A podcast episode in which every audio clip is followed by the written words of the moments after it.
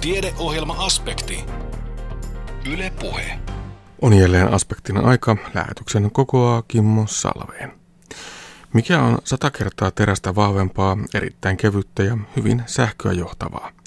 Kyseessä on tietenkin ihmemateriaalina tunnettu grafeeni, jonka avulla loihditaan merivedestä juomakelpoista ja teostetaan energiantuotantoa sekä päästään näin lähemmäs vähähiilistä yhteiskuntaa. Grafeeniin tutustumme lähetyksemme aluksi.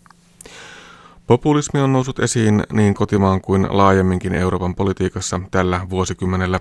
Populismista keskusteltiin myös Kuopiossa kevään viimeisessä filosofia-kaavilassa, jossa kevään viimeisenä alustajana toimi populismitutkija Emilia Palonen. Pienhiukastutkija toteaa, etteivät omakotitalojen tulisijat ja niiden talotekniikka toimi yhteen. Tulisia tarvitsee ilmaa vajaa neljä kuutiota per poltettu kilo.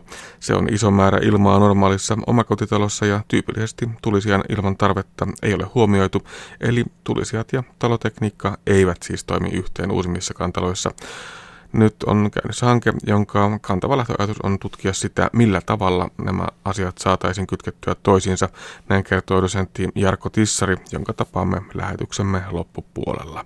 Tässä tämänkertaisen aspektin aiheita. Mikä siis on sata kertaa terästä vahvempaa, tätä taisin tuossa kysyäkin, erittäin kevyttä ja hyvin sähköä johtavaa. Kyseessä oli tietenkin ihan materiaalina tunnettu grafeeni, jonka avulla loihditaan merivedestä juomakelpoista ja tehostetaan energiantuotantoa sekä päästään lähemmäs vähähiilistä yhteiskuntaa. Voiko grafeeni lunastaa sillä ladatut odotukset, vaikka sen valmistus on mutkikasta ja kallista? Sitä pohditaan seuraavassa, kun Anne Heikkisen haaseltavana on Itä-Suomen yliopistossa grafeenin parissa työskentelevä dosentti Anne Lähde. Meille kaikille on varmaan tuttua jos se, että grafeeni on tällaista ihmemateriaalia, maailman kestävintä tunnettua ainetta, näin sitä sanotaan. Ja siitä on ajateltu, että löytyy vastauksia moniin ongelmiin, hyvin erilaisilta elämän alueiltakin tuleviin ongelmiin. Tutkija Anna Lähde, lähdetäänkö liikkeelle ihan siitä, että jos puhutaan ihmeaineesta, ihmemateriaalista, niin voiko sellaista ollakaan?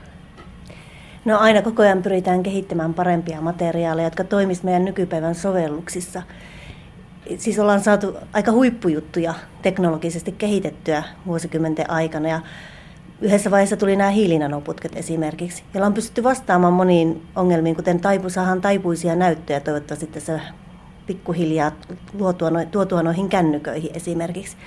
Ja tämä grafeeni on vähän vastaava homma. Että jos me saataisiin niitä tuotettua kaupallisesti tarvittavan suuria määriä, että se olisi hyvälaatuista, niin voitaisiin tehdä erilaisia näyttöjä, voitaisiin parantaa sensoreita, voitaisiin parantaa näitä akkuja, mitkä on meidän autoissa, ei, no ei autoissa vielä, mutta kännyköissä ja loppu, loppuvaiheessa näissä e-, sähköautoissakin. Et toivotaan.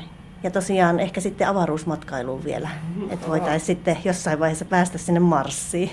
No oletko itse myös sitä mieltä, että se todella on ihmemateriaali? No tota, sillä on ihan älyttömän hienot ominaisuudet. Sillä on todella hyvä ja sähköjohtokyky, se on term- tai lämpötilaominaisuudet, se on todella kestävä, se on optisesti hieno materiaali, se on täysin läpinäkyvä. Mutta tämä tarkoittaa sitä, että meillä olisi oikeasti se yksi kerros tai muutama kerros sitä grafeenia. Grafittihan on perinteisesti se, mitä on käytetty. Ja, kun niitä, ja siis tarkoittaa sitä, että grafeeni on käytännössä grafiittia, missä on sitten grafiitissa on monta kerrosta niitä grafeenilevyjä. Ja sehän ei ole läpinäkyvä. Kaikki tietää, että hiili on mustaa.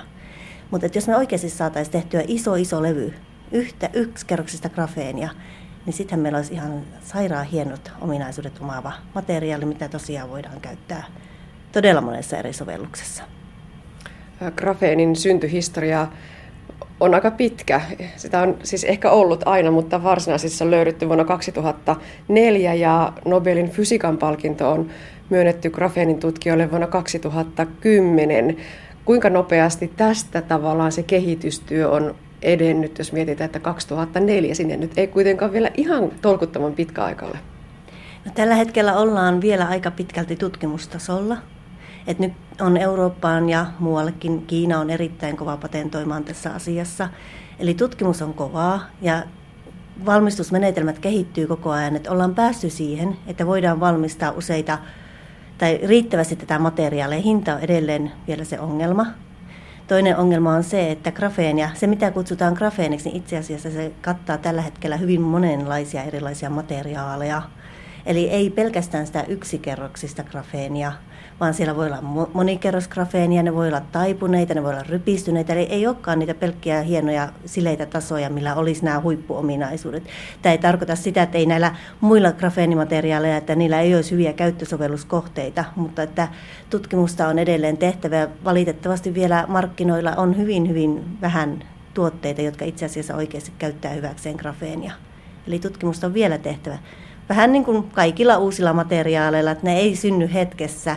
Ja sitten tietysti se, että mitkä, mikä ajaa sitä, että kuinka hyvin me pystytään niitä kehittämään, niin on se markkinatilanne. Ja kuinka paljon ihmiset on oikeastaan valmiita maksaa siitä, että mitä me tuotetaan. Et hinta on ehkä tuotannossa, vaikka tuotantokapasiteettia on, niin hinta on edelleen aika korkea. Tämän grafeenin löytymisen alkupotku on aika hauska. Se lähti liikkeelle lyijykynästä, niin kerroit. No itse asiassa nämä kaverit tuolla Manchesterissa niin irrotti ihan tavallisella teipillä niin grafi, grafiitista yhden kerroksen, tai otti teipillä ja irrotti grafiitista yhden kerroksen ja katsoi mikroskoopilla, että hei hitsi, että täällä on tämmöinen yksi levy tätä ja ne rupesi tutkimaan se ominaisuuksia. Ja huomasi, että ei vitsi, täällä on ihan älyttömän hyvät ominaisuudet. Että nämä on paremmat kuin hiilinanoputkilla, mistä nyt on kohistu jo monta, useita, useita vuosia, että nämä on vielä paremmat. Ja siitä ne on lähtenyt kehittämään sitä ja tosiaan kehitystyö on kyllä edelleen menossa. Että ollaan tosiaan tutkimusvaiheessa pitkälti vielä. Ja viimeisin uutinen kertoo myös tuota Manchesterin yliopistosta, että grafenia on pystytty käyttämään meriveden suodattamiseksi juomakelpoiseksi. Ja jos saataisiin aikaan materiaali, jolla todella voidaan merivesi muuttaa juomakelpoiseksi, niin se olisi ihan järkyttävä parannus. Anna Lähde, mitä mieltä olet tästä viimeisimmästä uutisesta? No itse asiassa mekin ollaan mietitty, että vesien puhdistuksessa ei suoraan tuota juoma, suolan poistoa, mutta muita haitallisia kemikaaleja voitaisiin ehkä suodattaa tai saada paremmin reagoimaan kun käytetään sitä grafeenia, koska pinta-ala on todella suuri. Verrattuna esimerkiksi aktiivihiileen, niin siis pinta-ala grafeenilla olisi periaatteessa vielä suurempi. Siihen voidaan lisätä aktiivisia materiaaleja, jotka saadaan reagoimaan sitten näiden joko epäpuhtauksien tai sitten suolan kanssa ja parantaa tosiaan sitä, että miten voidaan puhdistaa näitä vesiä. Ja tähän nyt ei pelkästään se suolan poisto, mutta se, että me saadaan paremmin puhdistettua esimerkiksi meidän jätevedet, niin olisi aika hieno asia. Mutta tosiaan ne suurimmat ongelmat liittyvät tällä hetkellä vielä siihen valmistukseen ja tuotantoon ja niitä ongelmia ratkotaan muun muassa nyt täällä Itä-Suomen yliopistossa. Täällä teillä on kehitetty aerosoliavusteinen induktiokuumennusmenetelmä. Mistä siinä oikein on kysymys? Eli huomattiin, että meillä on, tuotettiin pi hiiliyhdistettä ja sitten päätettiin, että me lämmitetään sitä. Tarvitaan itse asiassa aika korkea lämpötila, joten meillä valikoitu tämä induktiokuumennus, millä päästään jopa 2600 asteeseen. Ja kun meillä on tämmöinen esikeraaminen piihiiliseos, Piikarbidi itse asiassa on se, mistä normaalisti tehdään esimerkiksi sitä yksikerroista grafeenia, mutta prosessi on hyvin, hyvin kallis, hyvin, hyvin idas. Niin me otettiin tätä meidän esikeraamista piihiili yhdistettä ja ruvettiin kuumentamaan sitä ja huomattiin, että itse asiassa hei, että kun me mennään sinne 2600, niin se pii poistuu sieltä ja mitä meille jää, niin on grafeenia ja sen lisäksi semmoisia hiilinanokukkia. Eli hiilinanokukka tulee siitä, että sen rakenne näyttää ihan elektronimikroskoopista ihan kuin se olisi kukka. Eli meillä oli semmosia, paljon semmoisia kukkia, kun me ruvettiin tutkimaan sitä rakennetta. Ja tällä on tosi hyviä ominaisuuksia, mitä ollaan havaittu, niin esimerkiksi just noissa litium-ioniakuissa. Eli kun laitetaan akkuihin sitä grafeenia, hiilinanokukkia, niin voidaan ladata esimerkiksi sitä akkua paljon nopeammin kuin mitä nyky, nykyisiä akkuja. Et ei tarvitse odotella niin paljon. Ongelma nykyisissä grafiitti pohjaisissa akuissa on se, että joudutaan rajoittamaan sitä latausnopeutta, koska se nykyinen grafiitti ei kestä liian korkeita latausnopeuksia, joten tällä voidaan esimerkiksi tätä ongelmaa ratkoa. Että se akku olisikin huomattavasti nopeampi ladata. Ja ei pelkästään kännyköissä, tietysti hieno juttu kännyköihinkin, mutta myös sähköautoissa niin tämä olisi aika hyvä ominaisuus. Ei tarvitsisi aina odotella montaa tuntia, että se auto on taas käyttövalmiina. Näissä nanokukissa on myös se etu, että niissä on hyvin pieni määrä kidevirheitä verrattuna siihen kaupallisesti saatavilla tällä hetkellä olevaan grafeenivalmisteeseen? Mitenkä merkittävä etu se on? No kidevirheet aina heikentää sitä rakennetta ja huonontaa niitä ominaisuuksia. Eli mitä vähemmän niitä kidevirheitä olisi, niin sitä parempi se materiaali, sitä paremmin päästään niihin optimaalisiin materiaaliominaisuuksiin. Eli tässä asiassa mielessä se on tosi tosi hyvä juttu, että niitä kidevirheitä olisi mahdollisimman vähän. No, puhuttiin siitä, että se valmistus on hankalaa ja kallista. Onko nyt tällä induktiokuumennusmenetelmällä mahdollista päästä vähän simpelimpään ja ennen kaikkea halvempaan valmistustapaan? No siihen pyritään. Eli käytännössä verrattuna esimerkiksi vastaaviin materiaaleihin, tuolla on hiilinanohorneja tai mitä ne on, nanosarvia myynnissä. Hinta on tällä hetkellä 400, yli 400 dollaria grammalta. Ja siis laboratoriomittakaavan laitteistolla laskettuna meidän hinta on tällä hetkellä 23 euroa grammalta. Ollaanhan me nyt jo aika paljon halvempia sitten kuin nämä jotkut muut valmistajat. Toisaalta on olemassa menetelmiä, joilla voidaan vielä tuottaa vielä halvemmin näitä materiaaleja, mutta ollaan sillä tiellä. Ja tosiaan nyt puhuttiin laboratoriomittakaavan laitteistossa. Eli ollaan nyt, meillä on ollut Tekesin EAKR-projekti käynnissä, jossa on tarkoituksena ja tavoitteena ollut, että saadaan osoitettuja ja mietittyjä ne menetelmät, joilla voitaisiin vielä edullisemmin ja skaalata tämä, eli tuottaa vielä paremmin ja enemmän sitä materiaalia, että saadaan vastattua teollisuuden tarpeisiin. Ja mitä isompaan mittakaavaan mennään, niin sitä halvemmaksihan se tuotanto tulee. Onko myös ajatuksena se, että tehdään erityyppisiä materiaaleja, erityyppisiä seoksia, joita voidaan käyttää erilaisissa kohteissa? Kyllä, tämä on nyt yksi tosi tärkeä juttu, että riippuen tietysti sitä sovelluskohteesta, niin voidaan sitten, että kuinka puhdasta grafeenia tarvitaan tai minkä tyyppistä grafeenia tarvitaan, tarvitaanko lisätä jotain lisäaineita, kuten esimerkiksi vedenpuhdistuksessa, esimerkiksi platina on hyvin aktiivinen aine, tarvitaanko lisätä. Tämä on itse asiassa todella yksinkertaista toteuttaa tällä meidän menetelmällä. No mitä pitää tehdä seuraavaksi, jotta meillä täällä jossakin Savilahden pohjukassa grafeenitehdas pöhisee, niin minkälaisia askelia tarvitaan vielä? No, tähän seuraavaksi ehkä tarvittaisiin nyt sitten, että meidän pitäisi nyt vielä osoittaa vielä isommalla mittakaavalla, että pystytään, pystytään niin teollisesti tai ei teollisesti, mutta pilot-mittakaavassa valmistamaan tätä materiaalia. Tarvitaan tietysti hyvät yhteistyökumppanit. Meillä on olemassa jo ulkomailla merkittäviä hyviä yhteistyökumppaneita, joiden kanssa, kautta toimitaan ja joiden kanssa kehitetään, kehitetään näitä sovelluksia. Me ollaan erikoistuttu erityisesti tähän materiaaliin, materiaaliominaisuuksia, miten me voidaan muokata sitä, joten yhteistyö on tosi tosi tärkeää. Tietysti me siis myös unohdin tuossa äsken mainita, että meillä on siis hyvin kiinnostavana kohteena se, että me, että me ei otettaisikaan enää sitä kallista piihiilimateriaalia, vaan otettaisiin vaikka niin se hiili jostain biomassasta, puusta, mitä olisi ehkä paljon helpompi tai halvempi saada ja mistä olisi sitten suuri, suuri hyöty tässä hinnassa. Että jos me saadaan jotain edullista lähtöainetta muunnettua grafeeniksi, niin tässä tulisi todella suuri kilpailuetu. Tosiaan siellä Isossa Britanniassa tämä grafeeni on kovinkin kovasti tutkimuspotentiaali alla juuri nyt ja tosiaan niin kuin kuultiin niin Itä-Suomen yliopistossa myös, kuinka kärjessä Suomi kulkee myös grafeenin tutkimuksen osalta. Kyllähän meillä on huippututkimusta ja esimerkiksi Aalto-yliopistossa kehitetään ja on pitkälle panostettu ja ollaan, ollaan kehitetty muun muassa näitä hiilimateriaaleja, hiilinanoputkia ja sieltä on tullut hienoja spin-offeja tähän liittyen. Eli ollaan me edelleen, vaikka tutkimusrahoitus on tällä hetkellä aika, aika tiukassa, ihan perustutkimukseen ei välttämättä anneta varoja niin helposti kuin ennen, mutta edelleen niin kuin ollaan tiukasti siellä, että rahoitus on tärkeää ja sitä pitää, pitäisi, sen pitäisi taata se, että me pysytään siellä kärjessä. Et ilman sitä me ei kyllä pysytä siellä. No palataan vielä ihan sinne alkuun, Anna Lähde. Todettiin, että tämän grafeenin sähköiset, termiset, optiset ja mekaaniset ominaisuudet ovat niitä vertaansa vailla olevia, niin puhutaan vielä niistä käytännön sovelluksista ja käytännön asioista, johon grafeenia voi hyödyntää. Mitä kaikkea meillä maailmalla on olemassa ja minkälaisia ajatuksia tulevaisuuden suhteen? No litiumioniakut on nyt itse asiassa se yksi tärkeä sovelluskohde, eli yritetään parantaa niitä akkuja. Litiumioniakujen niin kuin siitä eteenpäin niin se teknologia, esimerkiksi litiumrikkiakut, niin ne olisi vielä parempia kuin nämä meidän nykyiset litiumioniakut. Eli tähän se grafeeni tarjoaa toivottavasti vastaukset, että me saataisiin käyttöön nämä litiumrikkiakut. Ja tätä tutkimusta me tehdään yhteistyössä tuon Lawrence Berkeley National Laboratorion kanssa tuolla USAssa, eli siellä kehitetään erityisesti näitä litiumrikkiakkuja.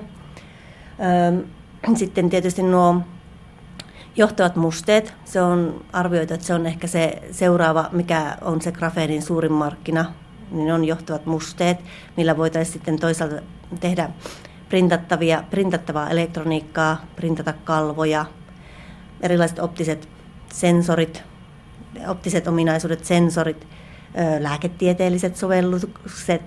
Ja sitten tietysti tärkeä juttu on, että se missä on rahaa paljon, niin on tietysti aseteollisuuden sovellukset ja siellähän se ensimmäisenä yleensä kehitetään sitten, että sinne, sinne ne, koska siellä on varaa maksaa niistä, että vaikka se hinta menisi. Ja sitten ne tulee tänne tavallisen kuluttajan sovelluksiin vähän viivellä sieltä. Vielä viimeinen kysymys. Miten itse innostuit ja päädyit tutkimaan nimenomaan juuri grafeenia? No varmaan vähän sattuman kautta toisaalta. Eli on ollut aikaisemmin ryhmässä, jossa on paljon tutkittu hiilinanoputkia esimerkiksi, mutta se ei ollut se mun oma pääalue silloin. Ja sitten kaikki materiaalitutkimus on aina kiinnostanut. Ja sitten kun huomattiin, että meillä sattuu olemaan ja löytymään, että me saatiin tehtyä tämmöinen hieno uudenlainen materiaali. Että se on jotenkin tutkijasta hienoa, että mä innostuin aivan täysin tuolla elektronimikroskoopilla, kun me nähtiin, että meillä on hienoja kukkia. Ja näitä, sitten kun ruvettiin katsomaan kirjallisuudesta, niin tämmöisiä ei ehkä olekaan muilla. Ja sitten ruvettiin kokeilemaan niitä sovelluksia ja muuta, että minkälaiset ominaisuudet näillä on. Ja sitten se vaan oli sillä, että vau, että näähän on tosi hyviä, että tästä jatketaan.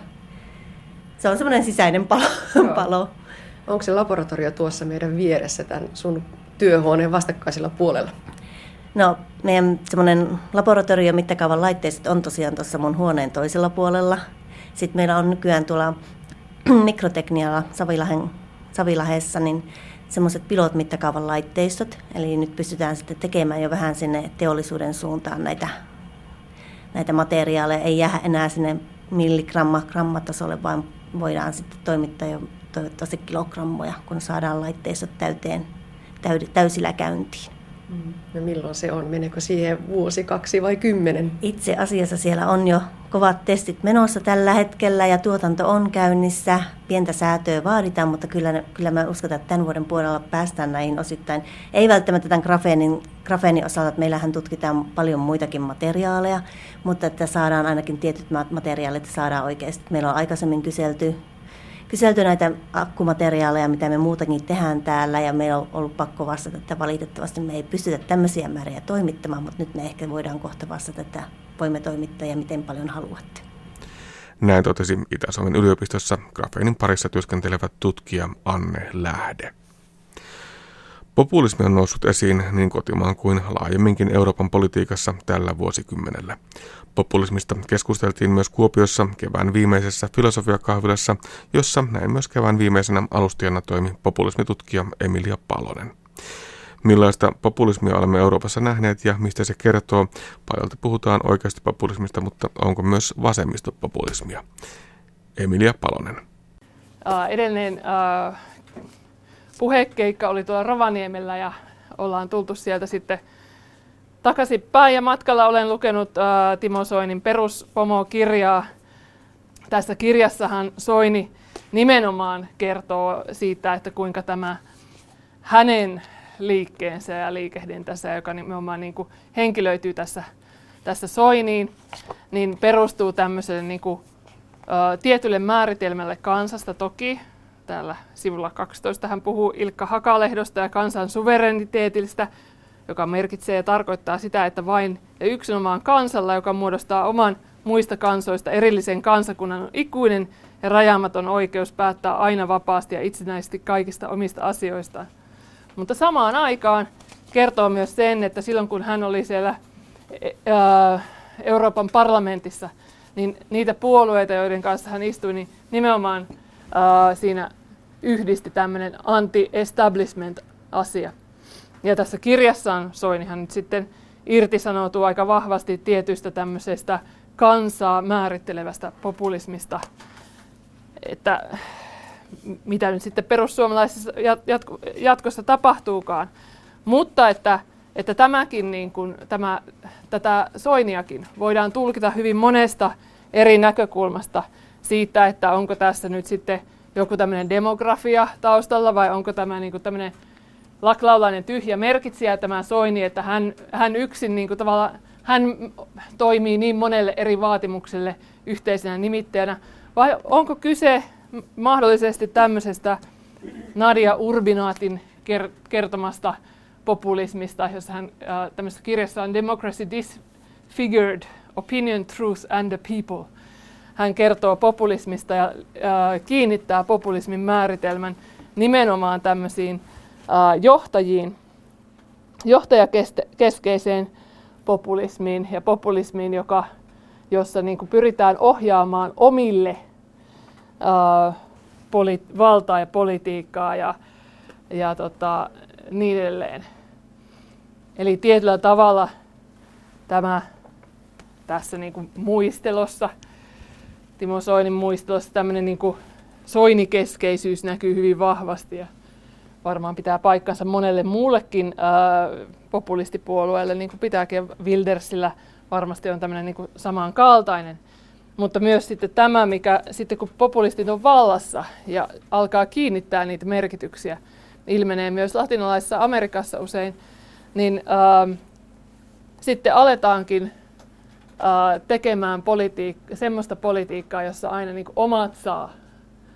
Ja tätä, tätä missä tehdään niin kuin omien puolesta ja Unkarissakin näkee, että, että sitten valtion ja EU-rahoilla tehtävät uh, hankinnat niin suunnataan tietyille omille, o, omien kannattajien firmoille ja muille tämmöisille, niin uh, si, sillä tavalla niin oikeastaan puhutaankin klientelismistä, eli siitä tämmöistä niin omien uh, joukkojen uh, palvelemisesta politiikassa ja siis siitä, että, että käytännössä sitä valtion toimintaa suunnataan ää, ja, ja raho, rahoja suunnataan omille.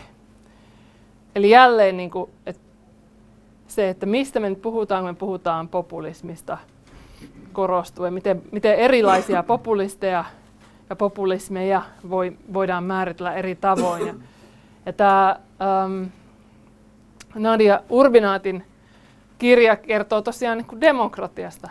Populismitutkimus on siitä tosi mielenkiintoista, että siitä voidaan päätyä aika lailla mihin vaan.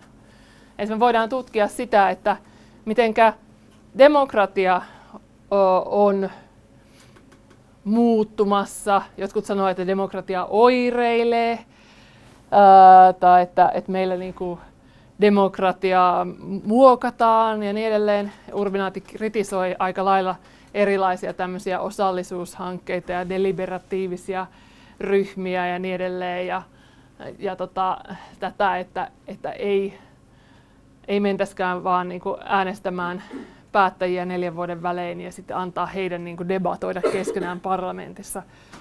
Uh, ja tässähän on tiet, tietyllä tavalla niin kuin, uh, ihan pointtia, erityisesti kun uh, todellisuudessa usein populistit pyrkivät muokkaamaan ollessaan vallassa ää, niitä järjestelmiä, että ne olisivatkin eri, erityyppisiä ja, ja tota, ää, uudistamaan sitä demokratiaa. Tästä Laklau- ja muffilaisesta näkökulmasta demokratia on nimenomaan ää, eetos, jota kehitetään koko aika. Mutta että mihin suuntaan sitä kehitetään on tietenkin niin kuin yksi kysymys. Mutta demokratialla ei olekaan niin yhtä ainoa suuntaa, johon, johon se on automaattisesti menossa, vaan pitää niin kiinnittää huomiota, että milloin se menee parempaan suuntaan ja milloin johonkin muuhun. Ja toisaalta ää, on ihan, ihan hyväkin asia kenties, että me keskustellaan siitä nyt tässä populisminkin kautta, että mitä se demokratia on ja mihin suuntaan me, halua, me halutaan sitä kehittää. Et Orbaanilla, Unkarissahan oli tämä ratkaisu siihen, että miten demokratia pitäisi kehittää. Illiberaali demokratia. Tiedättekö te, mitä se on? Ei, ei kukaan tiedä. Eli siis, tai no nyt hiljalleen al, al, aletaan Unkarissakin niin kuin ymmärtämään, että mitä se saattaisi olla, mihin suuntaan sitä viedään. Ja, ja alun perinhän siinä oli kyse nimenomaan populismista, tämmöistä vastakkainasettelusta, koska liberaalit olivat uh, Orbaanin vastustajia, poliittisia vastustajia, uh, niin eihän hän voinut kannattaa liberaalia demokratiaa. Logisesti hänen piti kannattaa jotain muuta kuin liberaalia demokratiaa. Ja sitten hän keksi, että mehän halutaan tätä illiberaalia demokratiaa. Ja ilmeisesti se on jotenkin linkittynyt myös tähän, tähän tota Erdoganiin ja, ja, ja putinilaiseen demokratiaan ja niin edelleen. Ja jollain tavalla siihen, että, että pysytään mahdollisimman pitkään vallassa – ja, ja minimoidaan opposition mahdollisuudessa vaikuttaa. Ja sen takia on sitten puhuttu siitä, että populismi on antipluralistista, että nämä olemassa olevat populistiset pop, esimerkit populismista ovat, kun pääsevät valtaan, usein niin antipluralistisia. Mutta että, eli niin kuin, tätä moninaisuutta pyrkivät vähentämään. Ja tämä sama argumentti on siis Jan Verran Müllerillä ja Nadia Urbinaatilla, että, että populismi äh, pyrkii niin kuin näkemään sen kansan niin homogeenisena ja ne, jotka edustaa sitä ainoina, joilla on mahdollisuus äh, käyttää valtaa.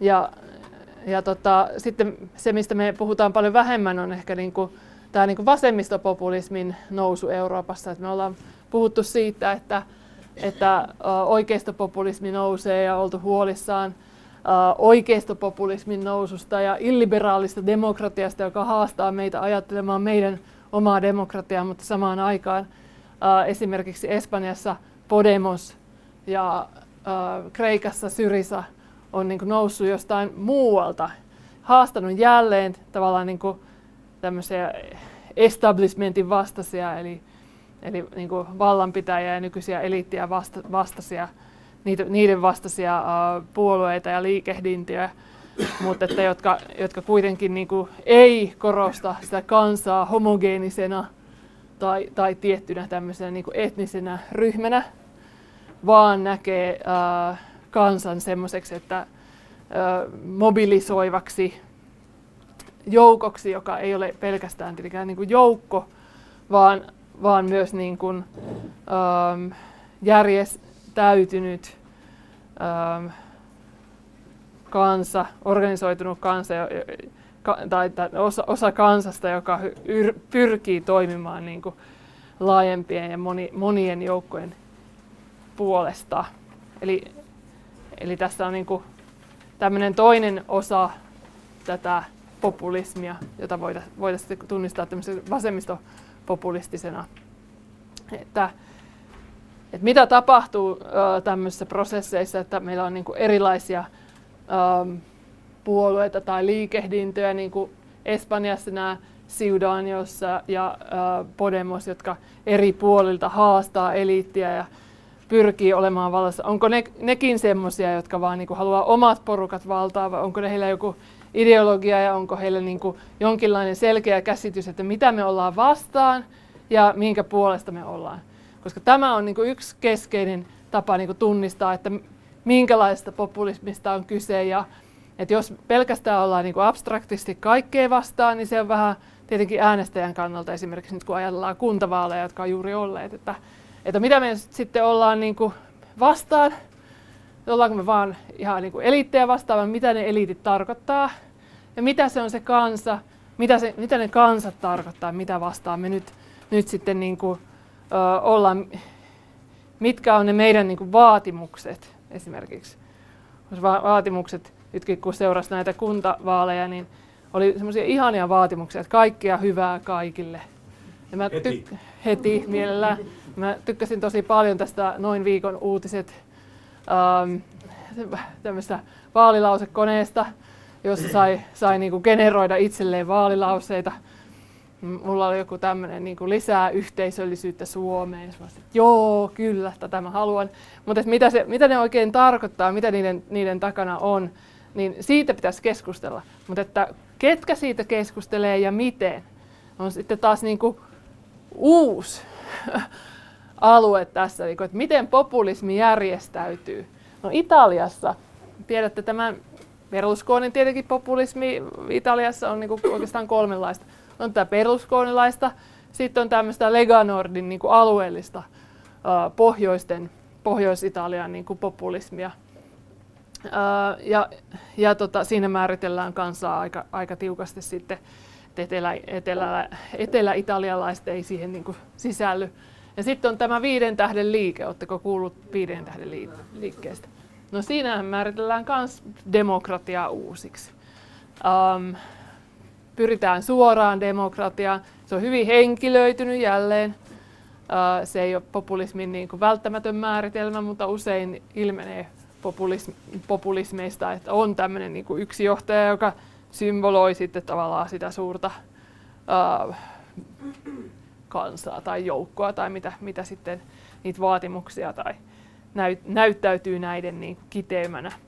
Mutta että minkälainen rooli sillä ää, johtajalla esimerkiksi sitten on.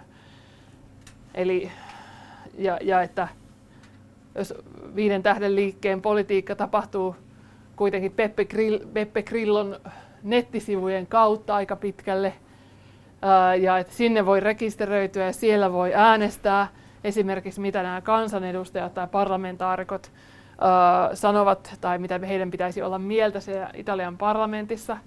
Hyvin mielenkiintoinen ilmiö.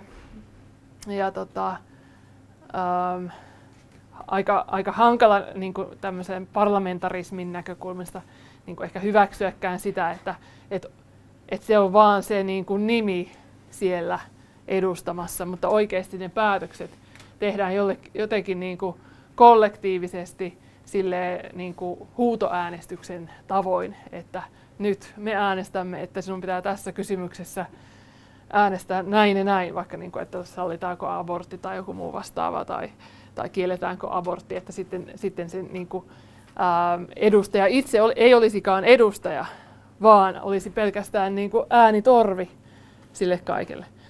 Tämä, tämä niin kuin demokratian uudistamiset populismissa – niin vie populismin tutkimuksen jälleen uudelle niin kuin alalle, että mitä se edustaminen oikeastaan tarkoittaa, että ketä edustetaan.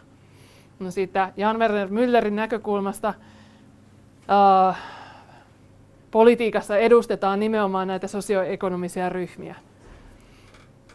Uh, ja sitten taas tämmöisessä niin kuin laklaulaisesta näkökulmassa edustetaan kansaa, mutta sitten jotenkin artikuloidaan niitä vaatimuksia ja tämäkin on vähän ehkä epämääräistä, mutta jollain tavalla ne niin artikuloidaan. Tässä Peppe Grillon versiossa artikulointi tapahtuu just sitten sen nettisivun kautta, mutta siihenhän liittyy jotain muitakin asioita, että, että se, että joku painaa kyllä tai ei siellä, niin sen päätös painaa kyllä tai ei muodostu jostain aiemmasta. Että onko se sitten niin kuin Peppe Grillon ajatusten mukaan, että ohjaako se Grillo sitä itse, vai että, että syntyykö siellä jotain muita deliberaatioita tai ajatteluprosesseja tai, tai debatteja, joiden perusteella sitten se ihminen, joka sinne on rekisteröitynyt painamaan niin kuin kyllä tai ei tai näin sen, sen puolesta, niin kuin kollektiivisesti sen edustajan puolesta, niin jostain saa sen näkö, näkökulmansa. Um, siinä, missä taas parlamentissa tämä jostain, mä saan tämän näkökulman, pitäisi tulla jotenkin siitä puolueesta ja sitten puolueen äh, eduskunnassa tai parlamentissa käymistä neuvotteluista ja niin edelleen. Sieltä, sieltä syntyisi se tahto. Ja aiemmin on ajateltu jotenkin erityisesti sillä aikakaudella, jolta kai tämä rakennuskin täällä on, että, että niin kuin puolueiden paikallisosastot esimerkiksi olisi jotenkin merkityksellisiä tässä deliberaatiossa, että sieltä jostain ruohonjuurilta tulisi ne, ne niin kuin ajatukset, että mitä meidän edustajamme pitäisi tehdä. Että, että mikä on sitten enää sen puolueen rooli, jos vaan niin kuin painetaan niin nappia sen mukaan, mitä kaikki kannattajat niin kuin, tai rekisteröityneet kannattajat sanoo. Eli, eli sitten päästään jo kesku, niin kuin pohtimaan sitä, että no mikä se on sitten se puolue, kun on tämä demokratiapopulismi, ää, edustaminen ja, ja sitten vielä niin kuin tämä puolueet, minkälaisia, minkälainen on ideaalipopulistien puolue. Um, ja että onko ne niinku yhden asian liikehdintöjä vai onko ne jotain muita. Että onko, onko tota, eliitin vastustaminen niin kuin yhden as, yksi asia vai sisältyykö siihen muuta, mitä sinne taustalle sisä, sisältyy.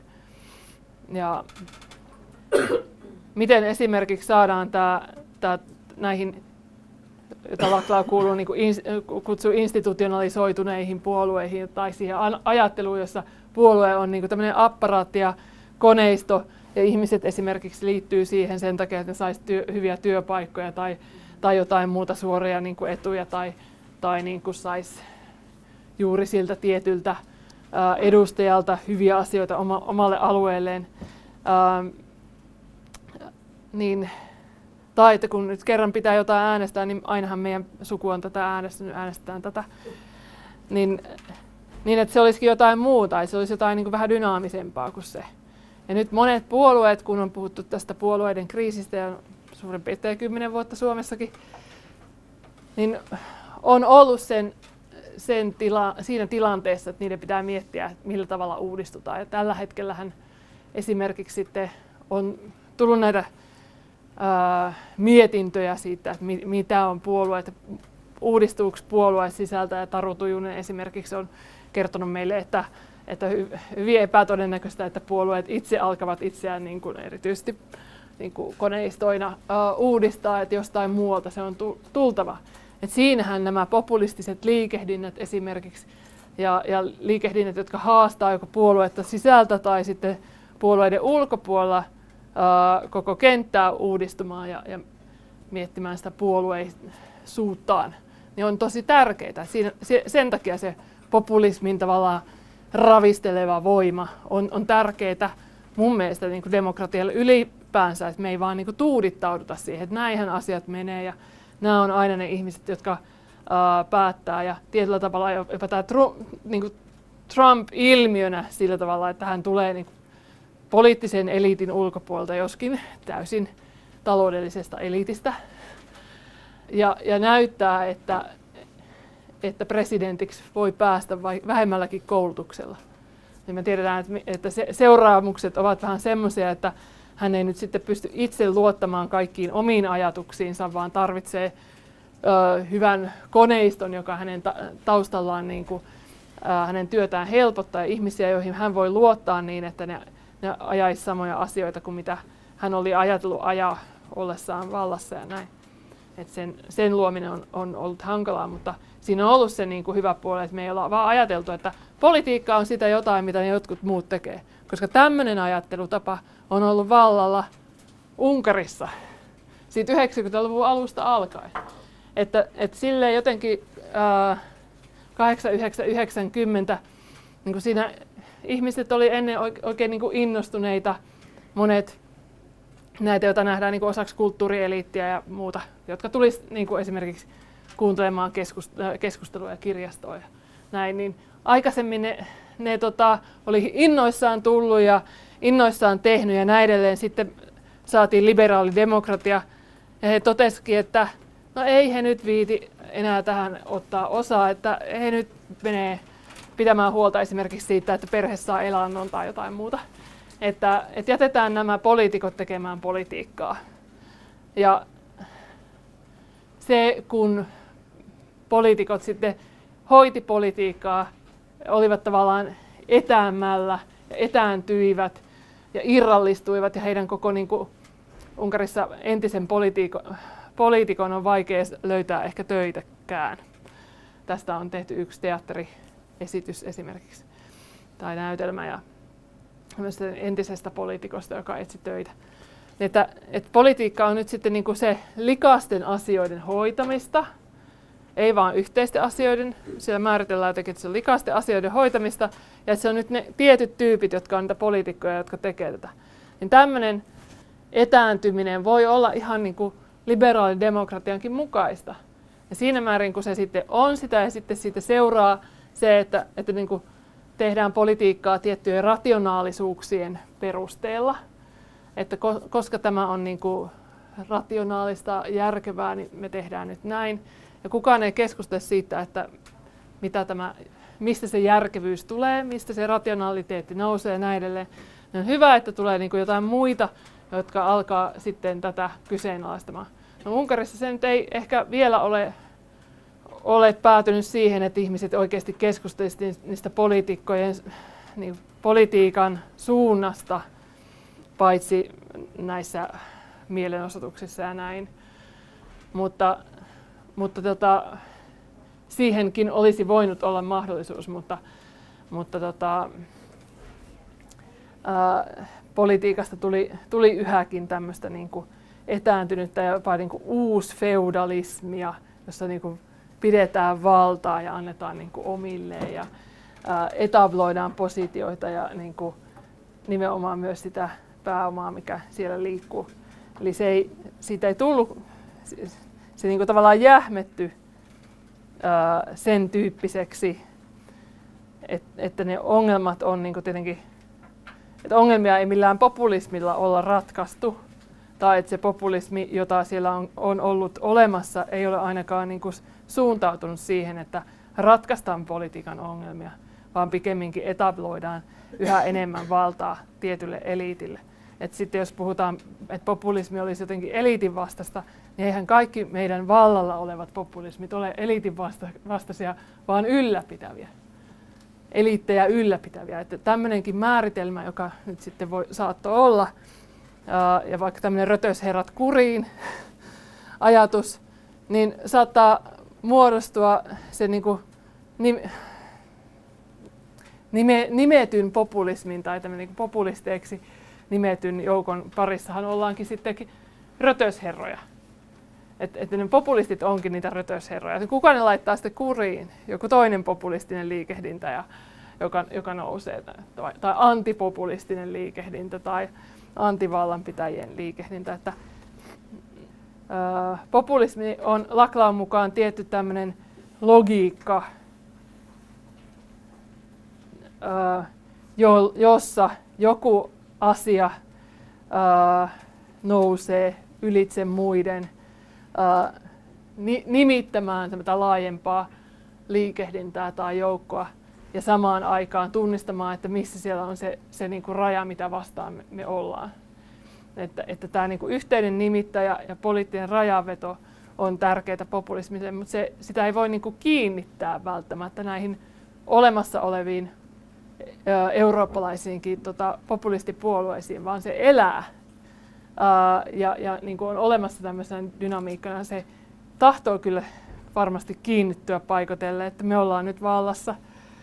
Ja, ja tota, kiinnostavaa on se, että on, pääseekö ne nationalistiset liikehdinnät tai populistiset liikehdinnät, joita Euroopassa on, niin valtaan ja kiinnittävään sitä vai että haastetaanko niitä ja millä tavalla haastaa ja mitä sitten niin kuin sieltä niiden takaa nousee.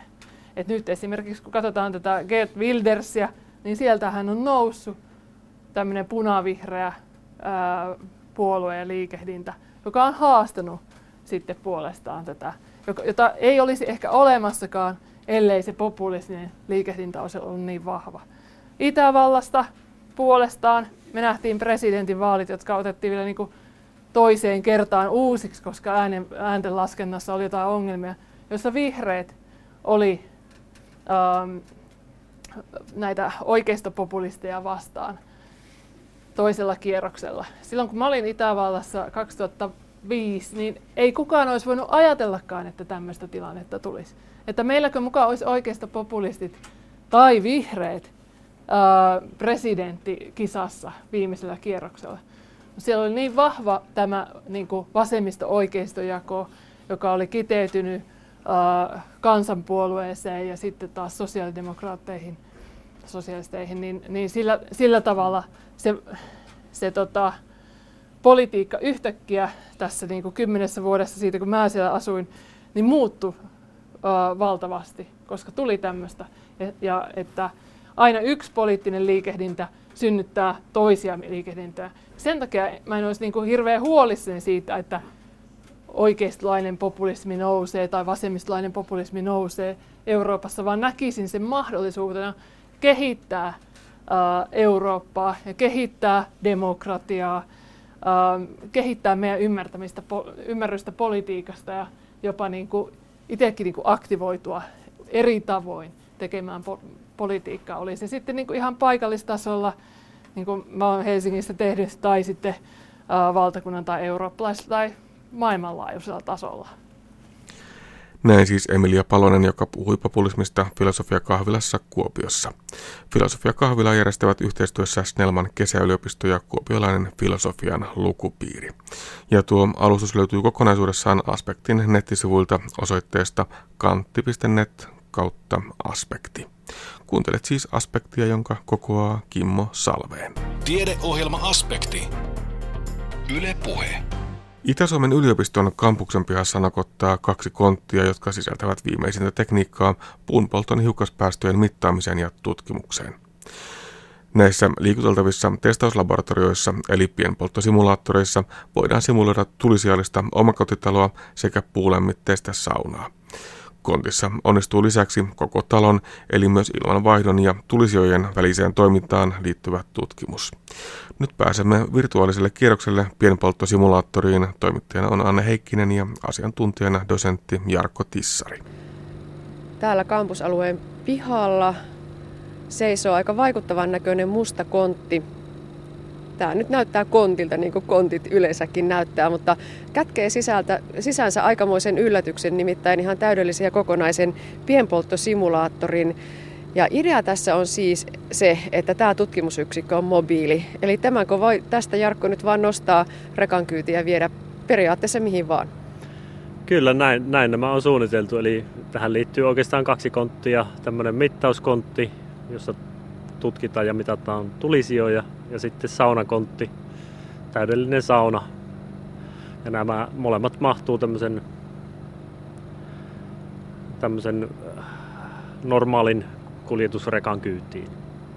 No mikä etu siinä on, että ne nimenomaan ovat liikuteltavia kontteja ja ne voi napata mukaan ja lähteä menemään?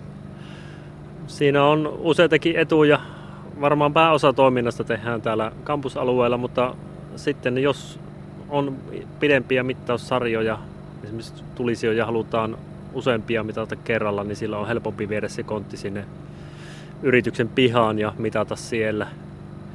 Ja toisaalta nykyään halutaan panostaa tähän viestintään, niin nämä kontit on käytettävissä vaikka messuilla tai yleisötapahtumissa, toreilla ja muualle, jossa, jossa me voidaan, voidaan omaa toimintaamme esitellä.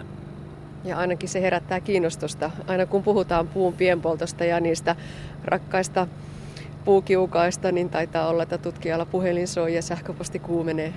Kyllähän se näin on, että, että aina kun halutaan viestiä, niin yleensä toimittajat tulee sitten paikalle, että se kiinnostaa, kiinnostaa yleisöäkin.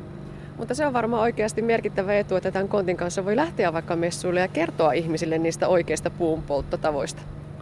Joo, varmaan semmoinen tärkeä ja nopein tapa vähentää puunpolton ympäristöterveyshaittoja on se, että viedään sitä viestiä suoraan sinne, sinne tasolle, missä niitä puunpolttolaitteita käytetään. Että, että mekin halutaan yhä enemmän sinne mennä mukaan. Mennäänkö sisälle? Täällä on hyytävän kylmä toukokuinen Suomen sää. Avataan tästä kontin ovi ja mennään sinne omakotitalon sisälle. Täällä meitä on aikamoinen hurina vastassa. Mitä löytyy tuulikaapista? No, tässä on periaatteessa kaikki tarvittava omakotitalotekniikka, eli ilmanvaihto, lämmitys, sähkö, keskukset ynnä muut. Ja sitten kun astutaan tänne porstuan puolelle, niin tuttu ilmalämpö, pumppu siinä pöhisee, noita taitaa löytyä jos ei jokaisesta, niin joka toisesta omakotitalosta. Sohva puuttuu, mutta isot ikkunat on ja tuohon tulee sitten se tulisija tuonne kontin takaosaan. Kyllä, eli tällä kontin puolella sitten meillä on hyvin monimutkaiselta näyttävät ilmanvaihto- ja savukanavistot, putkistot ja sitten mittalaitteita tuli hyvin, tulee hyvin vaikuttava määrä tähän ja ja sitten tietysti se ydin tulisia. Minkälaisia tulisijoja tähän konttiin on mahdollista laittaa? No varmaan kaikki tyypillisimmät tulisijat, siis varavat tulisijat, kaminat onnistuu tässä, tässä käyttää. Sitten korkeus on yksi rajoittava tekijä, eli tämä on noin 2 metriä 30 senttiä korkea, että se rajoittaa pikkasen korkeampien tulisien käyttöä, mutta toisaalta meillä savukanavat menevät tuonne saunakontin puolelle ja sitä voidaan hyödyntää sitten myös näiden korkeiden tulisijoiden mittauksessa ja testauksessa. Minkälainen revohka se on aina vaihtaa tulisia tähän konttiin? No tämä on suunniteltu sillä tavalla, että se on hyvin helppoa. Eli meillä on kaikki mittausjärjestelyt täällä valmiina ja kontin päästä ovet auki ja tulisia sisään ja mittarit kiinni, niin se on käytännössä käyttövalmis. Ja tosiaan sitten se saunakontti on erillinen yksikkönsä, mutta sen kaasut johdetaan sitten myös tähän pääkonttiin. Joo, saunakontti toimii ihan niin kuin osana omakotitaloa. Se on yksi, yksi huone siellä ja, ja tietysti omakotitalossakin niin ilmanvaihto Sauna ilmanvaihto on kytketty omakotitalon ilmanvaihtojärjestelmään. Niin tässäkin. Kerroit myös, että tuossa kun se saunakontti ei ole kiinni, niin siihen voisi vaikka laittaa nuotion tai taikka jotain muuta ja sitten huuvalla siitä kaasut talteen ja tutkimuskäyntiin. Joo, se on oikeastaan tämmöinen ekstra huomio. Tässä tuli, tuli ihan tämän rakentamisvaiheen aikana, että, että todellakin me voidaan tämmöisiä eksoottisempiakin lähteitä tutkia, mitä ei aikaisemmin ole oikeastaan ollenkaan pystynyt tutkimaan. Eli tuohon ulkopuolelle voidaan oikeastaan mitä tahansa lähteitä tuoda ja niitä mitata sitten ja tutkia hyvin perusteellisesti. Mm, ihan mahtavaa olisi tutkia vaikkapa sen nuotion pienhiukkaspäästöjä. Kyllä. Toivottavasti saadaan sekin jonakin päivänä tehtyä. Puhut hyvin paljon, Jarkko Tissari, tästä ilmanvaihdosta. Miksi se on niin kauhean olennainen juttu? No käytännössä tulisia tarvitsee ilmaa, semmoisen vajaa neljä kuutiota per poltettu kilo noin tyypillisesti ja se on, se on iso määrä ilmaa normaali, normaali omakotitalossa ja tyypillisesti niitä ei, sen tulisia ilman tarvetta ei ole oikeastaan huomioitu. Tulisia, tulisijat ja se talotekniikka ei toimi, toimi tällä hetkellä yhteen uusimmissa taloissa. No pitäisikö sille tulisijalle oikeasti miettiä ihan omaa ilmanvaihtonsa ja rakentaa siinä vaiheessa, kun uusia taloja tehdään? No, tämä, on, tämä on oikeastaan tämä, tämä hankkeen yksi semmoinen kantava lähtöajatus, että, että tässä voitaisiin monipuolisesti tutkia sitä, että millä tavalla ilman, ilmanvaihto ja tulisia on kytkettävissä toisiinsa. Hmm. Ja mikä olisi semmoinen optimaalinen yhdistelmä sitten niille? Kyllä, että millä tavalla se on käytännössä ratkaistavissa ja mitä se vaikuttaa sitten muun muassa palamiseen. No minkälaisia vaihtoja noin pääsääntöisesti siinä on olemassa? Miten sille tulisijalle saataisiin sitä ilmaa? No tällä hetkellä omakotitaloissa niin käytännössä ainut ratkaisu on korvaus ilman putkiulkoa tai seinän läpi. Ja tämähän on iso energiahukka periaatteessa, että Seuraava ratkaisu voisi olla se, että me ilmanvaihtokoneen kautta, lämmönvaihtimen kautta tuotaisiin esilämmitettyä ilmaa tulisijalle, joka olisi jo paljon parempi ratkaisu. Ja yksi vaihtoehto on tietysti se, että, että ilmaa puhalletaan tulisijoihin. Hyvin pienetkin puhaltimet periaatteessa riittäisi tulisijan, tulisijan ilman tarpeen tyydyttämiseen ja siinä on semmoinen etu sitten, että sillä voitaisiin sitä palamista säädellä, eli palamista palamisen puhtautta saada lisää. Miten tärkeä juttu se esilämmittäminen on pakkasella? Suomessa niitä riittää ja se on juuri sitä aikaa, milloin tulisijoja käytetään eniten, että meneekö sinne kylmää ilmaa vai lämmitettyä ilmaa? Tuokin on yksi tekijä, jota, jota on mietitty täällä ja sitä on hirvittävän hankala tutkia käytännössä, mutta tässä, se, tässä laboratoriossa se onnistuu. Eli palamisen lämpötila on yksi, yksi tekijä, joka vaikuttaa palamisen hyvyyteen ja, ja sitten palaamis ilman lämpötilaa vaikuttaa tietysti palamislämpötilaan. Että sillä on varmasti merkitys, mutta me nähdään sitten, kun lähdetään testejä tekemään. Täällä kontin seinillä on tämmöisiä vaikuttavia kaavioita, että mitä kaikkea täällä voidaan tehdä. Tuolla puhutaan tuota savukanavista ja pienhiukkasten näytteenotosta. Onko ne näitä katossa risteileviä putkia. Joo, savukanavia on katossa ja sitten on näitä ilmanvaihto, ilmanvaihtoputkia eri, eri suuntiin, mutta itse hiukkasten näytteenottojärjestelmää ei ole vielä keritty asennella, eli kontit tulivat viime viikolla ja nyt on oikeastaan instrumentointivaihe tässä käynnissä. Mutta periaatteessa tuolta jostain sitten suoraan otetaan niitä pienhiukkasia ja johdetaan jonnekin ja sitten saadaan sieltä dataa ulos. Kyllä, eli tämä pienhiukkasten mittaaminen on oikeastaan meidän sitä ominta alaa, että se, se kyllä onnistuu tässä, tässä niin kuin hyvin. Se on, se on kyllä pystytty suunnittelemaan niin hyvin, että se, siinä ei tule olemaan ongelmia. Ja sitten tosiaan ihan uusia juttuja on ne, ne ilmanvaihdon asiat, kuinka paljon se on vaatinut sellaista pohdintatyötä, että minkälaista laitteistoa kannattaa rakentaa? Kyllä, tässä on niin hyvin tiiviisti suunniteltu ja mietitty, että minkälaisia ratkaisuja niin on tähän on mahdollista saada. saada. Ja yksi, yksi asia, jonka tietysti voisin tuohon vielä, vielä heittää lisänä, niin, niin, niin on se, että nämä on tulossa tämmöiset mobiiliratkaisut ynnä muut tuli siihen käyttäjää ohjaavat järjestelmät ja meillä on ajatus vähän siihenkin suuntaan tässä mennä tämän hankkeen aikana ja sen jälkeen. Niin tuolla lukee kaaviossa, että mobiilisovellukset. Onko se, se sellainen sovellus, että siinä sitten neuvotaan sitä tulisijan käyttäjää, että missä vaiheessa paljonko ilmaa ja mistä rööristä?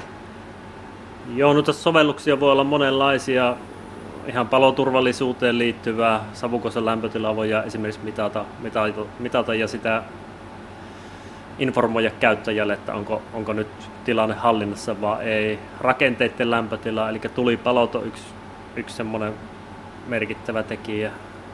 No häkä, häkä on tietysti sekä huonetilassa että savukaus indikoi palamis, palamisen hyvyyttä jossain määrin. Ja sitten tietysti se käyttö, käyttötapa, sitä voidaan ohjata. Ja jos mennään vielä pidemmälle, niin sitten ihan se koko tulisijan palamisprosessiohjaus voisi olla joskus kännykän kautta nähtävissä tai tehtävissä. Kuinka kaukana se vielä on tämä hetki ajatuksissa? Ei välttämättä no muutam... hirveän monen vuoden päästä. Kyllä, muutamia vuosia siihen varmaan menee, mutta, mutta lähdetään liikkeelle niin kuin yksinkertaisimmista ja sitten jatketaan siitä pidemmälle sitten. Mutta se, että tässä kontissa voidaan testata näitä ideoita jo tällä ratkaisulla ja sitten on tarkoitus, tarkoitus niitä parhaimpia ideoita viedä sitten käytäntöön. No kun puhutaan siitä tutkimusympäristöstä, niin mitä mittakaavaa tämä kontti on? Onko tämä jo semmoinen pilottason ympäristö, ei ihan enää pieni laboratorioympäristö, mutta ei vielä mikään tämmöinen tehdastasonkaan ympäristö. Kyllä, tämä ihan, ihan pilot koko luokka, eli pieni, pieni omakotitalo. Ja tuo ilmanvaihtokone on esimerkiksi tämän kokoisen talon käypänen sopiva. Joo. No minkälaiseen käyttöön kontti tulee? Mitä tosiaan, tämä on tullut ihan vastikään ja täällä on vielä viimeisiä asennuksia ja instrumentointia tehdään, niin milloin ne tositoimet sitten alkaa? No, tarkoitus on nyt tässä oikeastaan loppukevät, kesä, alkusyksy testata tätä konttia ja tietysti mittalaitteita asennella ja niin edespäin, mutta, mutta varmaan loppusyksystä niin ensimmäisiä testauksia lähdetään tekemään. Eli tätä on tarkoitus käyttää yritysten kanssa yhteistyössä, sitten tietysti meidän omassa tutkimuksessa, sitten opetuksessa. Eli opiskelijat, ensi, ensi keväänä on tarkoitus ensimmäisen kerran opiskelijoiden kanssa tässä tehdä mittauksia ja ja vielä varmaan neljäntenä tämä kouluttaminen, eli yhteiskunnallisten toimijoiden, yritysten, viranomaisten, muiden kouluttaminen onnistuu tässä.